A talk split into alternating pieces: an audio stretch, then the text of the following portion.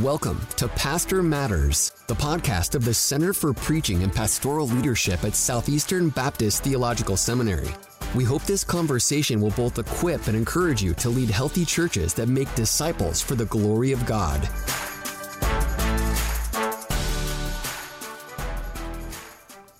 Hi, I'm Ronjour Locke, and I want to thank you for listening to another episode of Pastor Matters. I'm excited today because I'm joined by a good friend, Dr. Jeremy Pierre, uh, to discuss gospel centered marriage counseling. Uh, Dr. Pierre serves as Dean of the Billy Graham School of Missions, Evangelism, and Ministry, and also as a professor of counseling at the Southern Baptist Theological Seminary.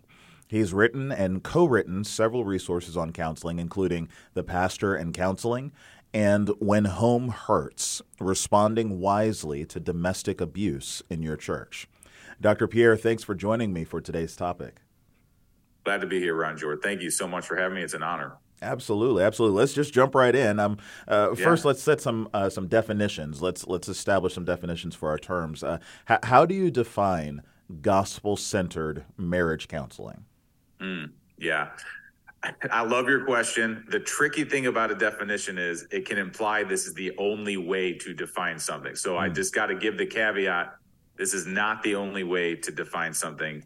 I'm going to give my best description with, I think, what are the essential elements of it, which is really what a definition is. So, mm. um, you know, I, let me first say what it's not, and then I'll kind of give you something a little bit more formal in terms of what I think it is. Mm-hmm. You know, marriage counseling it's not refereeing a point of disagreement. Hmm. Um, I think that's what a lot of pastors feel so heavily about ma- the idea of marriage counseling, and they shy away from it because it just feels like, man, I'm just going to get involved in this private spat between a husband and wife, and then you know I'm I'm going to naturally take one side or another, and then I you know I get implicated as the bad guy in these things, and so you know you there is some addressing of the actual disagreement that happens okay? But i'm trying to zoom back out and i want to give pastors and church leaders a vision for marriage counseling not as refereeing arguments but as discipleship a, a mm-hmm. form a specific form of discipleship okay? And what is that specific form okay? So so here's i think some of the elements i would say would make marriage counseling gospel centered. I love that language you use, Ronjour. So, so I think one, it focuses on God's purpose of marriage as love. Okay. Now that's one of those things that's like so obvious that we tend to overlook it. But God's design of human relationships, period, is love. That's mm-hmm. the summarizing point. Mm-hmm. The building up of another at cost to self, commitment to their good as God defines good. We know the greatest commands are love God with all your heart, soul, mind, and strength, and love your neighbor as yourself. But marriage is this unique covenant relationship where a particularly exclusive form of love is expressed. Mm-hmm. And so, whatever the the the secondary goals of the husband or the wife in terms of what they want out of the marriage or what they see their calling as, you know from scripture that's the number one calling. Mm-hmm. And so that's what we kind of orient ourselves around. So gospel centered counseling focuses on God's purpose of marriage as love. Secondly, it explores the heart perspective of each spouse. Okay. So what I mean by that is you're not refereeing, like I said, the the actual argument. Should we spend our money on this? Should we parent our kids this particular way? Should we this? Should we that?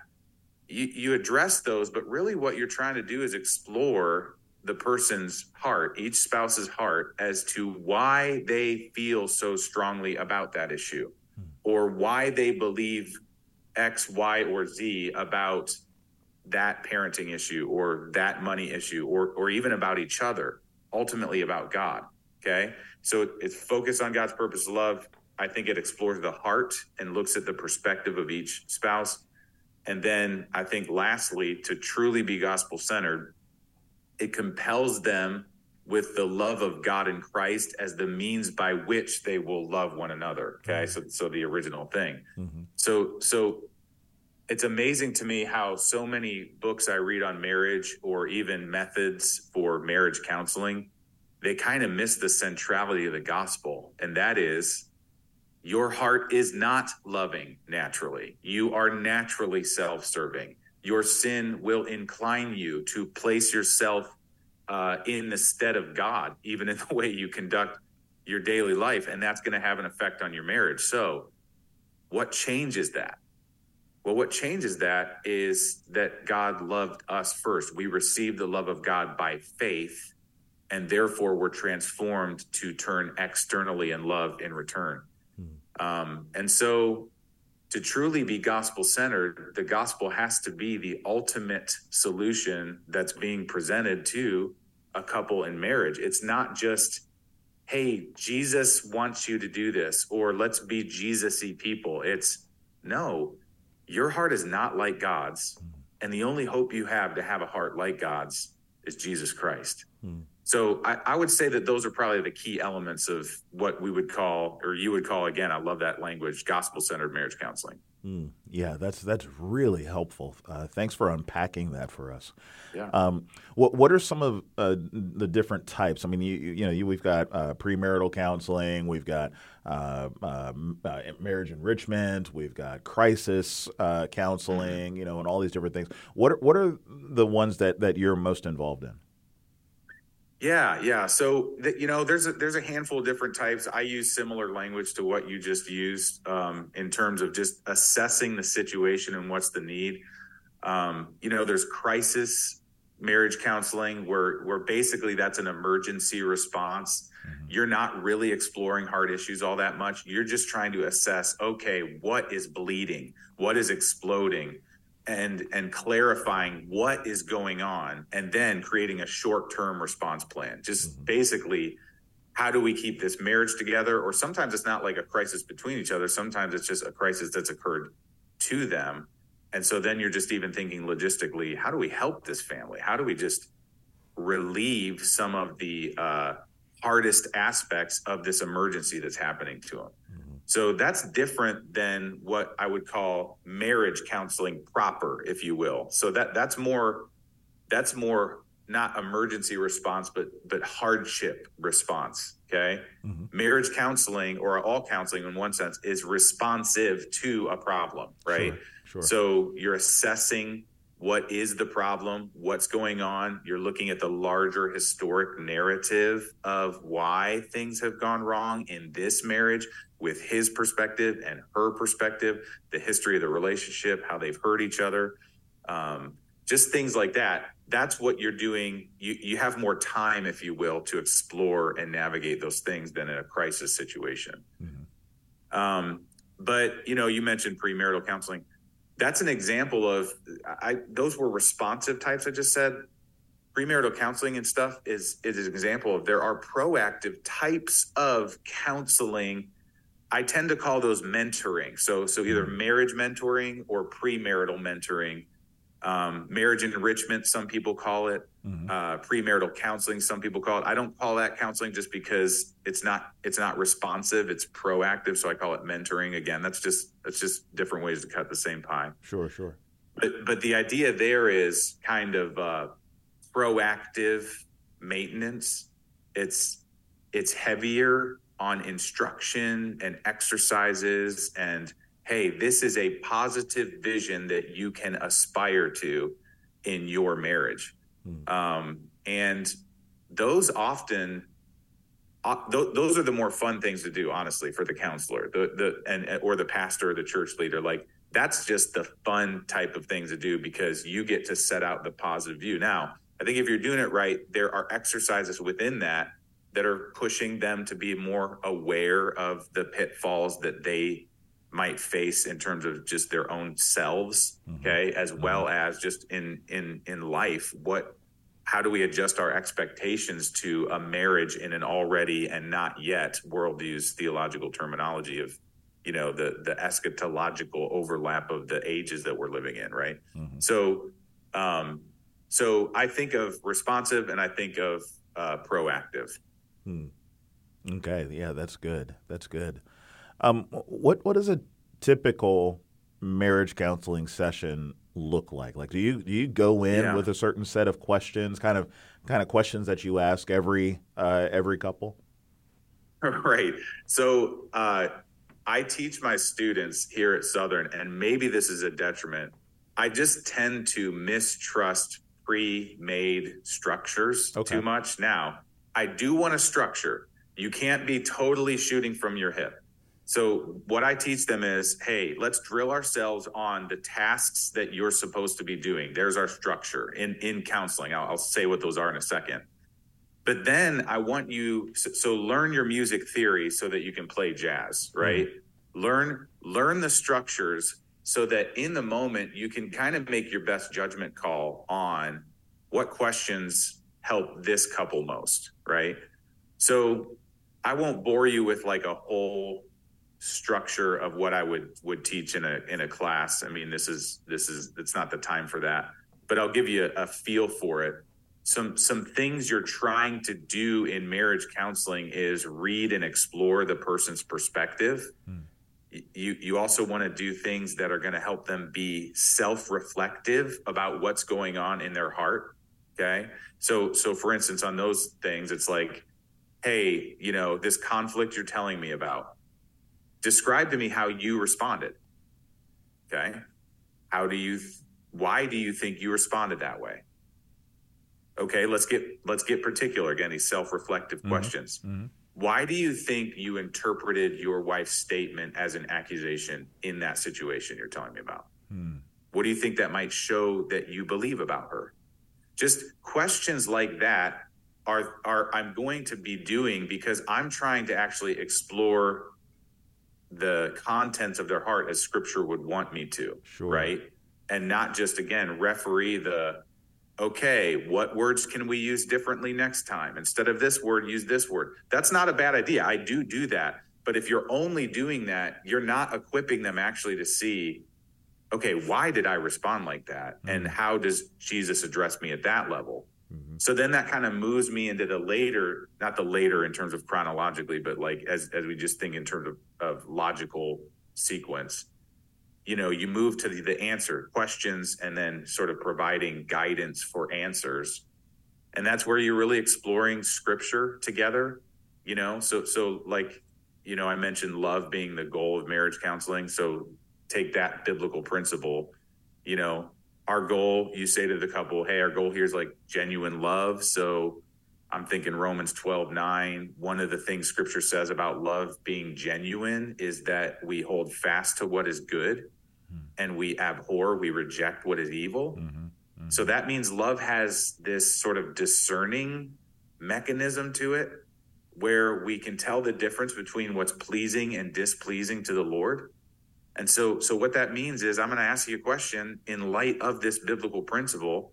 What do you think in your response to your wife was pleasing to the Lord and displeasing to the Lord? The, the Bible has just set us up to ask that exact question because again we're seeking love and we see that a, a, piece of genuine love is this discerning feature that we have the ability to hold fast to what is good and hate what's evil mm-hmm. Um, and then I'll, just throw this into i, I usually so I, you know you can explore perspective you can get into scripture. If you don't have some practical thing that you're planning to do with people oftentimes they feel like they're just spinning their wheels and it's just live they're living in the world of ideas so i would i would maybe ask something towards the end like hey in light of what we talked about what's what's one realistic change you can make just this week? We're only talking short term. We're not, we're not acting like we're solving all your marriage problems but literally just this week in light of what you just said what's one one small change that you can make? And we'll talk about a long-term strategy later but that's what we're talking about for now and that usually helps people put put legs to kind of the ideas that we explore. Hmm. Hmm. Man, that's that's all really really helpful. Even just the idea of, um, I guess you could say, kind of feeling your way through the conversation and yeah. learning how to yeah. how to how to think on your toes, if you will, uh, you know, with, with different things, and also aiming at the heart uh, first, I, I, think is yeah. such a, a, an important thing when it comes to counseling. Um, you know, I, am sure you you've probably seen there's an old video, uh, and by old I mean not old because you know I was well in well, and and you know, uh, I was very much an adult by the time this video came out, but um, but uh, it was an old uh, sketch comedy, Mad TV. Uh, mm-hmm. Which was, of course, in competition with uh, with Saturday Night Live back in the '90s and early oh, 2000s yeah. and so on. Classic. And there was one segment where they had Bob Newhart, uh, the old comedian, mm-hmm. uh, on the show, and he's playing a he's playing a psychiatrist, and there's a lady that comes in and she has some problems, and he says, "All right," he's like, "Well, I'm going to write down uh, a couple words here." And he said, and these words will change your life if you if you mm. just stick to it, you know, and all of this. He's like, it's just two words. You know, you ready? And and he just goes, stop it. yeah. Yep. just stop it. You know, uh, don't do that. That's weird. You know, just stop yeah. it. You know, and and I think a lot of us, uh, when we think counseling, that that's what we think is that you know the first yeah. thing we need to do is just tell people, well, stop it. Don't do that. Yeah. But we're not aiming at the heart you know, when we're just saying, stop it. And so those questions that you said that, that kind of probe below the surface, you know, that get to the very heart uh, of, of the matter, you know, um, yep. and again, if the end is love, uh, then it's absolutely uh, appropriate to, uh, to to move towards those levels uh, of introspection and, and self evaluation yeah. and so on. Ronjour, if I can if I can just throw something in, that is that really is one of the greatest skits of all time. Oh yeah, I love it.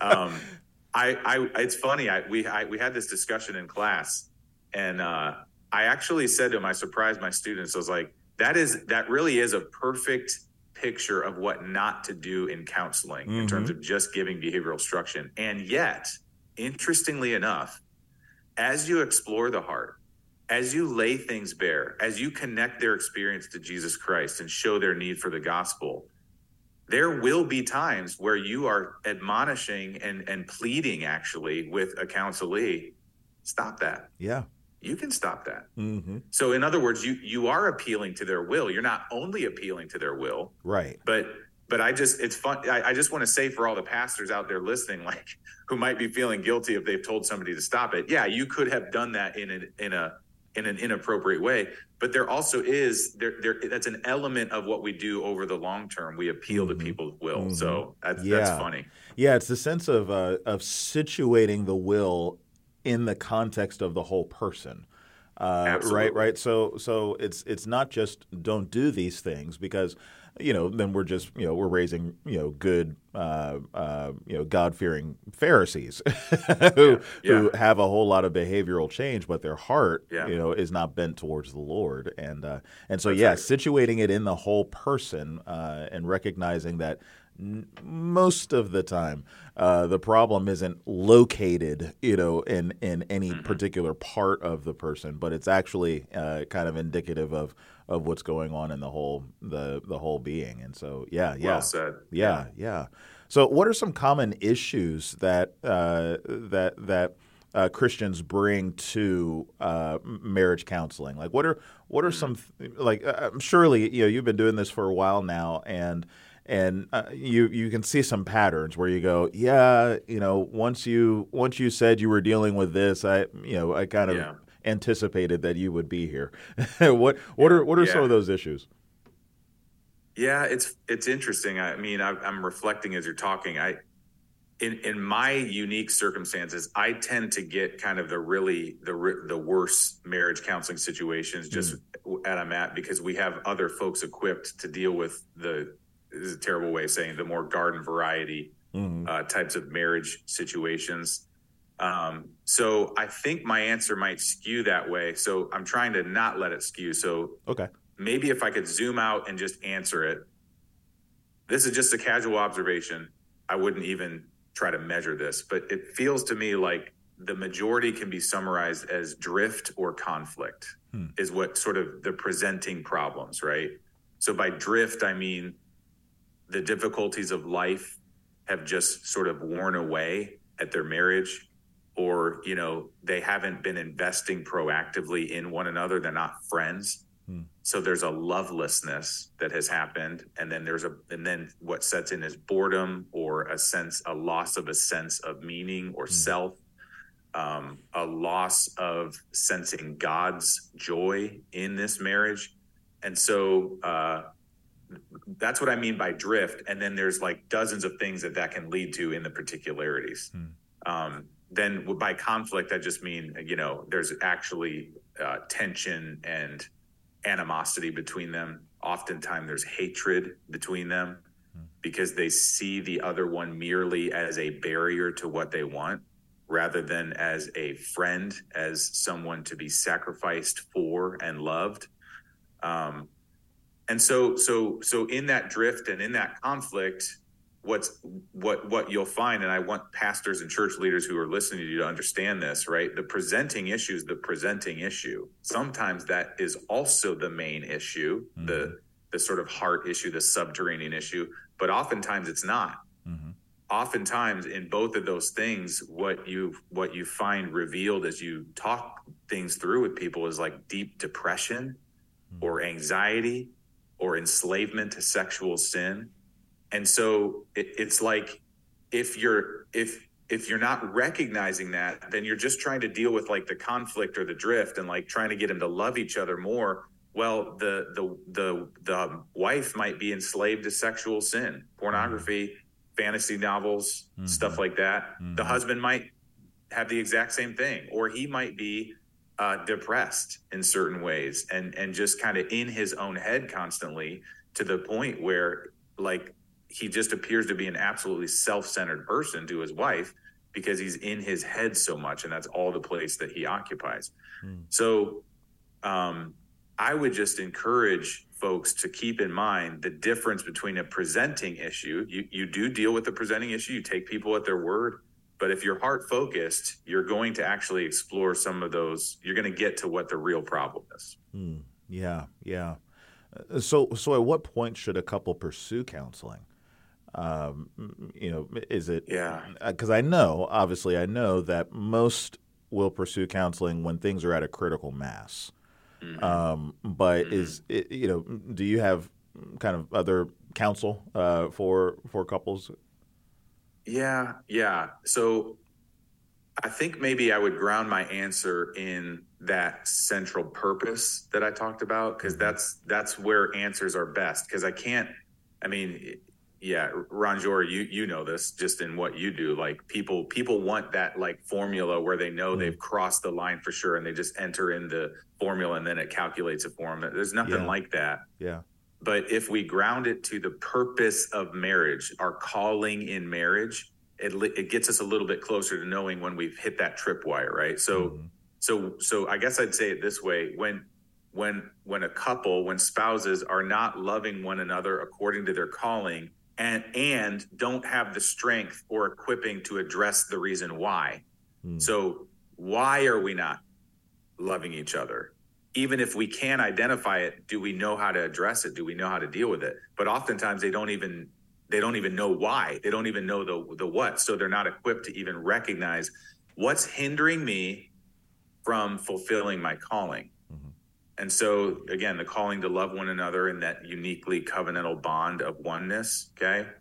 And, and by personal strength or equipping to address it, I just mean, it, it I, you know, I think of the, the metaphor of like a pressure sensor on a machine. Mm, yeah. What, what trips that is, is an emergency situation where the pressure get builds up to the point where the machine and all of it's designed to do isn't managing that right the, mm-hmm. the normal management can't handle it and so it trips this emergency situation where it goes and so um, i think what i would encourage a couple to do if they're really in a spot where they have a hard marriage is ask themselves that question. Hey do we even know why it's as hard between us as it is right now? Mm. and if we and if we do we, we can agree on that. Do we re- do we have what we need from the regular ministries of the word to be able to address this? And are we committed to doing that? Mm-hmm. i think if they are they don't need marriage counseling. I think if they're i think if they're not or one of them really believes that they're not i think it's wise to seek marriage counseling and and and part of this is part of this is related to uh, our understanding of christian discipleship occurring in the larger context of the church, right? Marriage counseling seems like a scary, wrong thing if you are forgetting that individuals and individuals in a marriage covenant aren't doing discipleship and formation after Christ on their own. Hmm. Like that's not how God designed things. That's how our sort of North American Western upward mobility middle class mentality often tells us you're kind of like a self arranged person mm. that has to move but that that's really not a biblical idea mm. yeah yeah yeah it, if if we're constantly thinking of of ourselves you know one not not just as sinners uh, but thinking of ourselves as disciples mm-hmm. um, then there's there's that sense in which uh, counseling is is actually already occurring, or at least should already be occurring on multiple levels.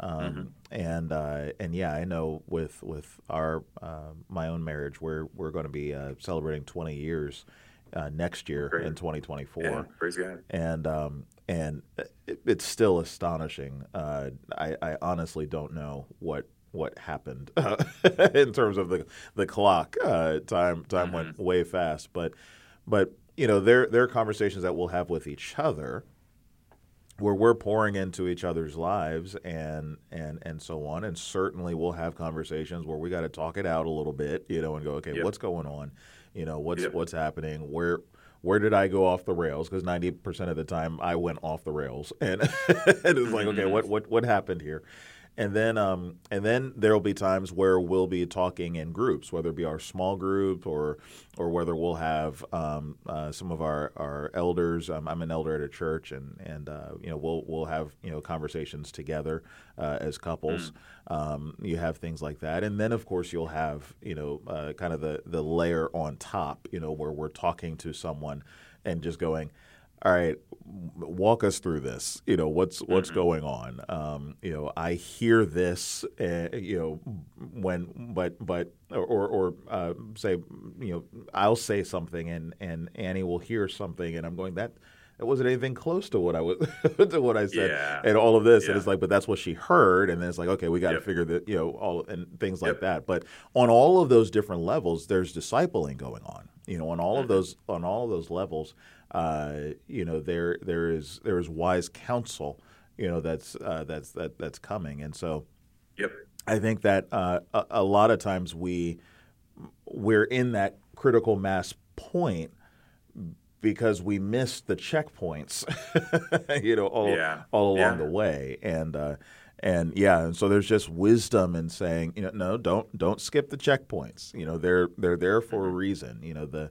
um, the system, if you will, that God that God created in in a discipling community uh, is is there for a reason. Um, yeah. And yeah, yeah. Um, so I, I want to shift gears because there's there's one situation I wanted to wanted to ask about in particular. Yeah. And and that's regarding the couple where one person in the couple uh, mm-hmm. really you know recognizes the need for counsel you know this there's something wrong here. Something is not yeah. working. We need to see counsel.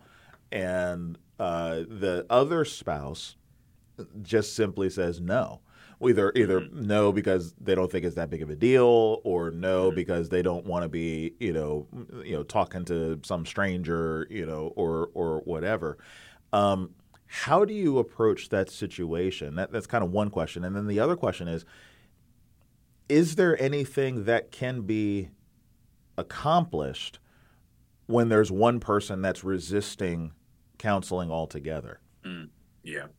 Let me let me answer the second question first. Okay. And that answer is no. I, I don't think so. Hmm. Well, there's there's not much that can be accomplished between them if someone is actually hostile and resistant to the counseling. Hmm. Okay. So I don't I don't want to I don't want to discourage anybody by saying that because I'm not saying that nothing can be accomplished. Many good things can be accomplished. It's mm-hmm. just in terms of the conversation between two people in the room, you just can't have a conversation mm-hmm. when someone's hostile, okay? Mm-hmm. So so you have to choose how do I think biblically and globally about what can be accomplished here or what God's calling in this hard situation is where you have one person to re- refusing to enter into a process like that. Hmm. Well, oftentimes what that means is you are counseling the spouse who is willing. Mm-hmm. And it's you're not doing marriage counseling just with not him in the room or her in the room. What you're doing instead is you're discipling them to respond in ways of righteousness hmm. and trust and gentleness in the Lord. You're you're encouraging them for the long haul. Mm-hmm. You're equipping them on how to respond. And oftentimes that's the very thing that the Lord will use to soften the other one, if mm-hmm. that makes sense. Mm-hmm. And by the way, I, I want to make sure that this caveat is clear. I am not talking about an abusive situation. Sure. If the hostility is to the point where there's abuse, um, you're you're not just telling someone to kind of like be sweet in response and take it. You're actually are having other forms of accountability involved against the abuser. Mm-hmm. So I think that was obvious in my yeah. talking, but I also I also know there's lots of listeners who might misapply that uh, if they're in a situation like that, and I don't want that to happen. Yeah, yeah. You, so you, go ahead. Mm-hmm. No, please go ahead. I was just going to say it reminds me a lot about First Peter three, you know, where you have yeah. the the wives there and the husbands. Peter mentions that they are disobedient to the word, which I take to mean mm-hmm. that they're they're not believers. Um, mm-hmm. So they're not disobedient, as in the Lord, you know, said, "Don't lie," and they're you know compulsive liars or something like that. But but yeah. rather, kind of in the context of First Peter, dis, uh, obedience and disobedience, he uses uh, in a lot of ways, um, or a lot of a lot of places as. Uh, his way of saying that they've come to you know receive the gospel so they've obeyed the command of the gospel yeah. you know to believe in yep. jesus and so they're disobedient to the to the gospel disobedient to the word and and he goes to wives and he it really it's it's individual counseling it's personal counseling mm-hmm. where he's mm-hmm. telling them you know submit to your husbands and just as you had said their behavior their conduct that he talks about there could actually be the means in which God, you know, God changes their uh, their husbands' hearts. That's exactly and, and right. moves them, you know, in, uh, yeah. uh, to trust in Christ. And so, uh, so yeah, I see that. And and at the same time, kind of the caveat that you had there. I don't think that First Peter three is talking in, in issues of abuse either. Uh, I, I, think yeah. that um, in all of the the submission commands that Peter mm-hmm. gives, there's obvious you know places where this does not apply. So Peter mm-hmm. himself, in uh, talking about submitting to the government, uh, well, Peter was crucified mm. for resisting the government. Mm. they they said stop preaching Christ, and well, he preached Christ, and and you yeah. know, so he yeah. did not submit to the government uh, in yeah. that in that in that way. And so there there are it's a general statement of of, uh, of of of counsel there, general statement of instruction. Uh, and there's certainly uh, places where um, where it's appropriate uh, to go a different path um, uh, if that is you know uh, uh, you know if in, in terms of what the rest of Scripture would teach and and, and so on. Yeah, that's right. That's right. So so back to the first question you asked, what yeah. do you do if one, someone's resistant? Mm-hmm. Um, I actually think you want to acknowledge the resistance and do it in a way that's going to be most likely to win them. So mm-hmm. as a counselor or pastor or whatever your role is here, your you one of your goals in that early stage is to win them, okay? You mm-hmm. can't force them, you can't manipulate them. You don't want to do those things. You want to win them and by win them I mean convince them at the heart level. So I do this most often by just simply addressing the why question as to their resistance. And how you do this is gonna you got to make the best judgment call. So so if you find out about the resistance through the spouse beforehand hey my husband doesn't want to do this blah blah blah then think of the best way of reaching out to that spouse directly. If you know him if he's a friend uh, maybe a phone call maybe you see him after church. Hey could we could we just step aside for like a 10 minute conversation? I just want something to be super clear to you. And then you simply are clarifying the purpose of marriage counseling. Because mm-hmm. they have an idea in their mind that they're resisting. And yeah. there might be they might be right about some aspects of their idea but they probably have a lot that's wrong in there. Like hey, this is only going to be a conversation where I'm taking your wife's side mm-hmm. and I'm going to tell you to straighten up. Mm-hmm. And, you know, he, they probably just have all these ideas in their minds. And so you just say, hey, listen, this is what it boils down to. I love and respect you, and I want to help you uh, honor the Lord in your marriage. And there's going to be things that you see right and she sees wrong. Yeah. There's going to be some things, brother, that she sees right and you see wrong. Mm-hmm. So I'm not promising that I'm never going to correct you, but I do promise that I'm going to respect you and I'm going to listen and try to kind of get what I think the scriptures tell me to get is this global view of things so that we can ask the question, how is Christ honored in your marriage? Is that your desire, brother? Well, yeah, yes, it is. Of course it is. Okay, well, then let's just try this tool. And if it doesn't work, we'll try another tool. Mm-hmm. So, in other words, you're, you're kind of you're trying to win them to the fact that you are simply trying to utilize a tool that gets to a goal that you all ought to have as Christians, and that our primary commitment is not the tool, our primary commitment is the goal. Yeah. And that usually, I have found that that usually gets people's defensive defenses down enough to actually be able to enter into a productive conversation. Mm, that's helpful. That's really helpful. So, how can a local church encourage and cultivate a culture of biblical yeah. marriage uh, marriage counseling? I mean, we talked about yeah. you know that that in the end it's really mm-hmm. uh, um, a system of discipleship. you know, um, mm-hmm. uh, this networking of discipleship that's going on. So, how how does the local church cultivate that kind of culture for marriage counseling? Yeah, yeah. So I in in counseling circles, you hear a lot about like we need to destigmatize counseling, and I'm hundred percent there. I'm mm-hmm. also going to give the counterbalance. Mm-hmm. You also don't want to universalize it. Sure. So like, I, I, guess the phrase would be destigmatize without universalize. Mm-hmm. You know, it, it, it, because here's the thing: is it normal to get marriage counseling? Well, yes and no. Right? Yes, in that God made us for community. We are formed as disciples in community. Of course, you don't know everything about marriage. Mm-hmm. Of course, you don't know what difficulties are the Lord in his mysterious providence is going to bring into your life that you're facing that you never thought. Of course, other Christians who have faced those things and are fresh and not tired and fatigued like you are can come in and help you. So, yeah, that's normal. That's great but also know in that counseling is not the only means by which the community influences my marriage or or a marriage. Mm-hmm. you know you you keep people keep people always in mind. Like i think this is how you set a good church culture of discipleship. We are discipling you with every ministry of the word every week every gathering.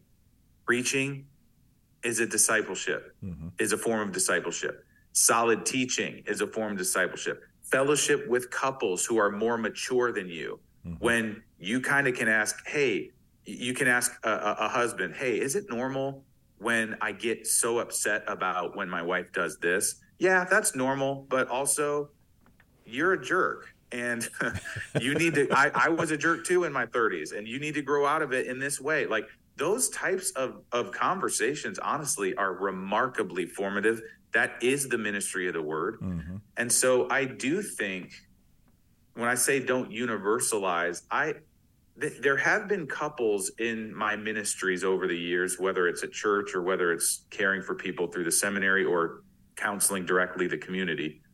There, I have noticed there are some couples that think counseling is necessary for me to be able to do this in the long term. And in one sense, counseling becomes this thing they're relying on when you want to say to them, no, you have everything you need in Christ. Just obey him, listen mm-hmm. to him, mm-hmm. trust that he is for you and loving you and that he's given you the strength to do this.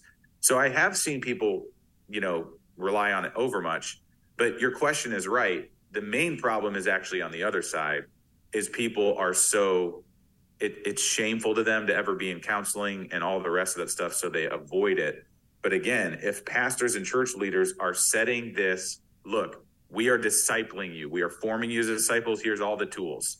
Here's the proactive tools. Here's some of the responsive tools. we're all going to need any number of those tools at any given time. And there's no shame in using any of those things.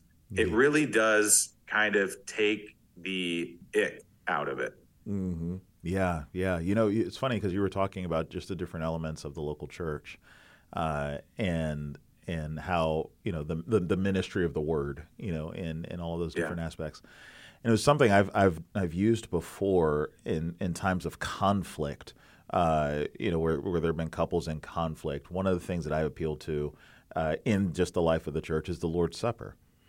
Or mm-hmm. I'll tell them, I say, when you are taking the Lord's Supper, you do realize what you are communicating, not just about yourself, mm-hmm. but what you're, but what you are actually witnessing with your with your spouse as well. Uh, mm-hmm. This is one for whom Christ died. He mm. he shed his blood for her, for mm-hmm. him. You know, he uh, he he he he allowed his body to be battered and bruised and so on, and ultimately laid in a tomb uh, for our salvation. Just that recalibrating, you know, that the Lord uh, that the Lord's Supper provides, that reset, you know, uh, regularly to say we are blood bought, redeemed, mm-hmm. you know, uh, brothers and sisters in Christ.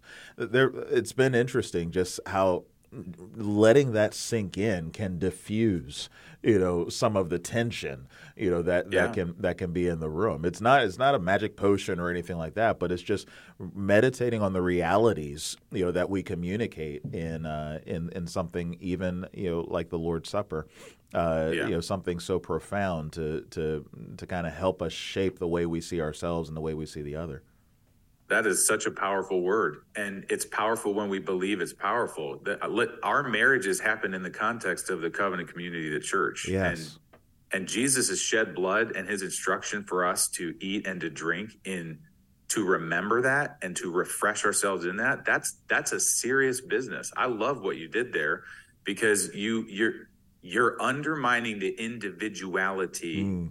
that we assume that is not a biblical idea that is nevertheless part of the assumptions that we approach the world with. Mm-hmm, mm-hmm. yeah. Yeah. That's good. Yeah yeah. So what is what are some resources that you'd recommend for pastors church leaders uh, on on this topic of marital counseling? Yeah specifically marriage counseling. I mean there's plenty of great books on marriage but there's you know there's not a ton on marriage counseling from at least a biblical counseling perspective mm-hmm uh, so John Henderson's Catching Foxes.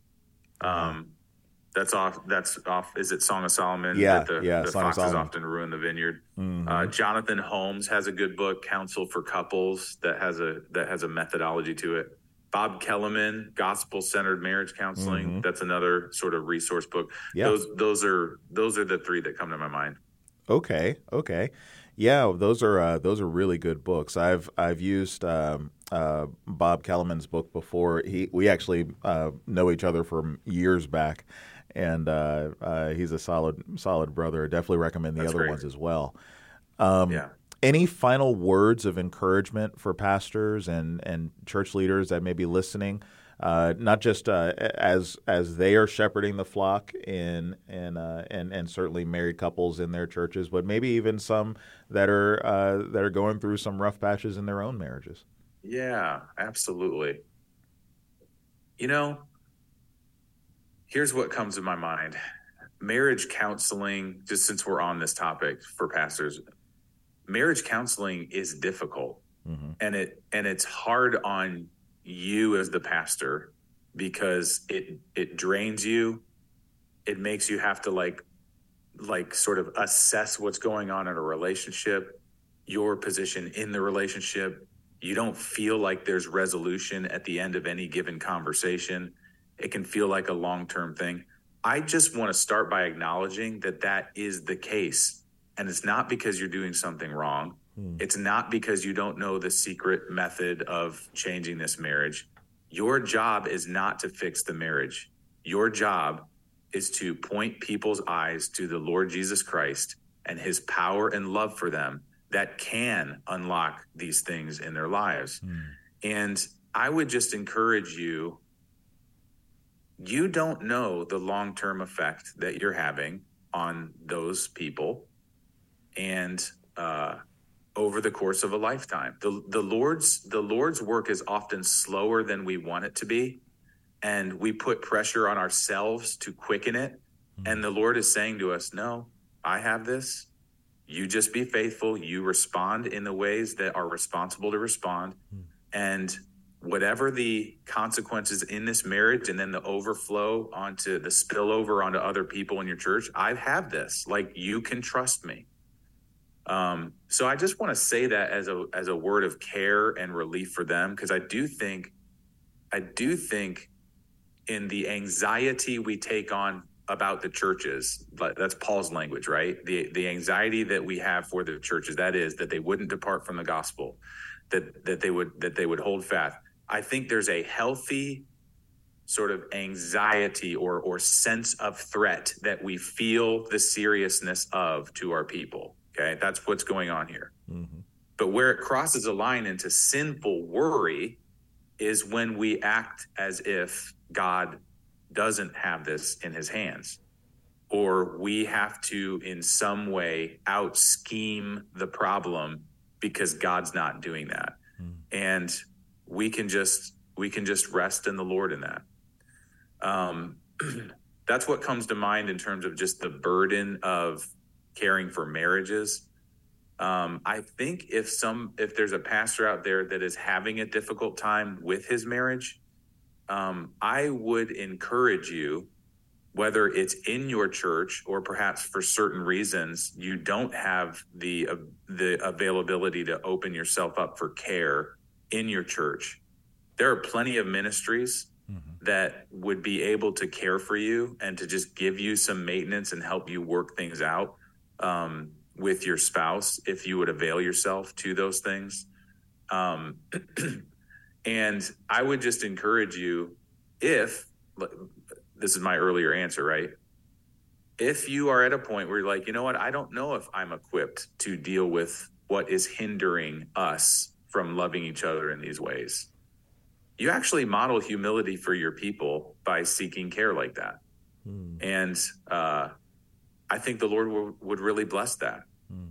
So that's that's an encouragement to you. You you'll got the Lord will, if you're really open to God giving you the direction on that issue and you're you're seeking him, hey, Lord, is this something that we can continue to work through with your word and things like that on our own? I think you'll get a sense for that. If it's not, I think you'll get a sense for that. If you're holding that with an open hand before the Lord, He's going to make it known to you. Hmm. Hmm. Wow, that's really good. That's really good. Dr. Pierre, thank you for joining me for today's discussion. Yeah, absolutely. Glad to be with you. It's an honor. Yeah, yeah, thank you. And likewise, I I want to encourage uh, pastors and church leaders, uh, all that are listening here, to check out the many resources that Dr. Pierre has written uh, they are such a, a, a wonderful uh, um, collection of, of, of, instruction and counsel that I think will definitely bless you uh, and your churches as well.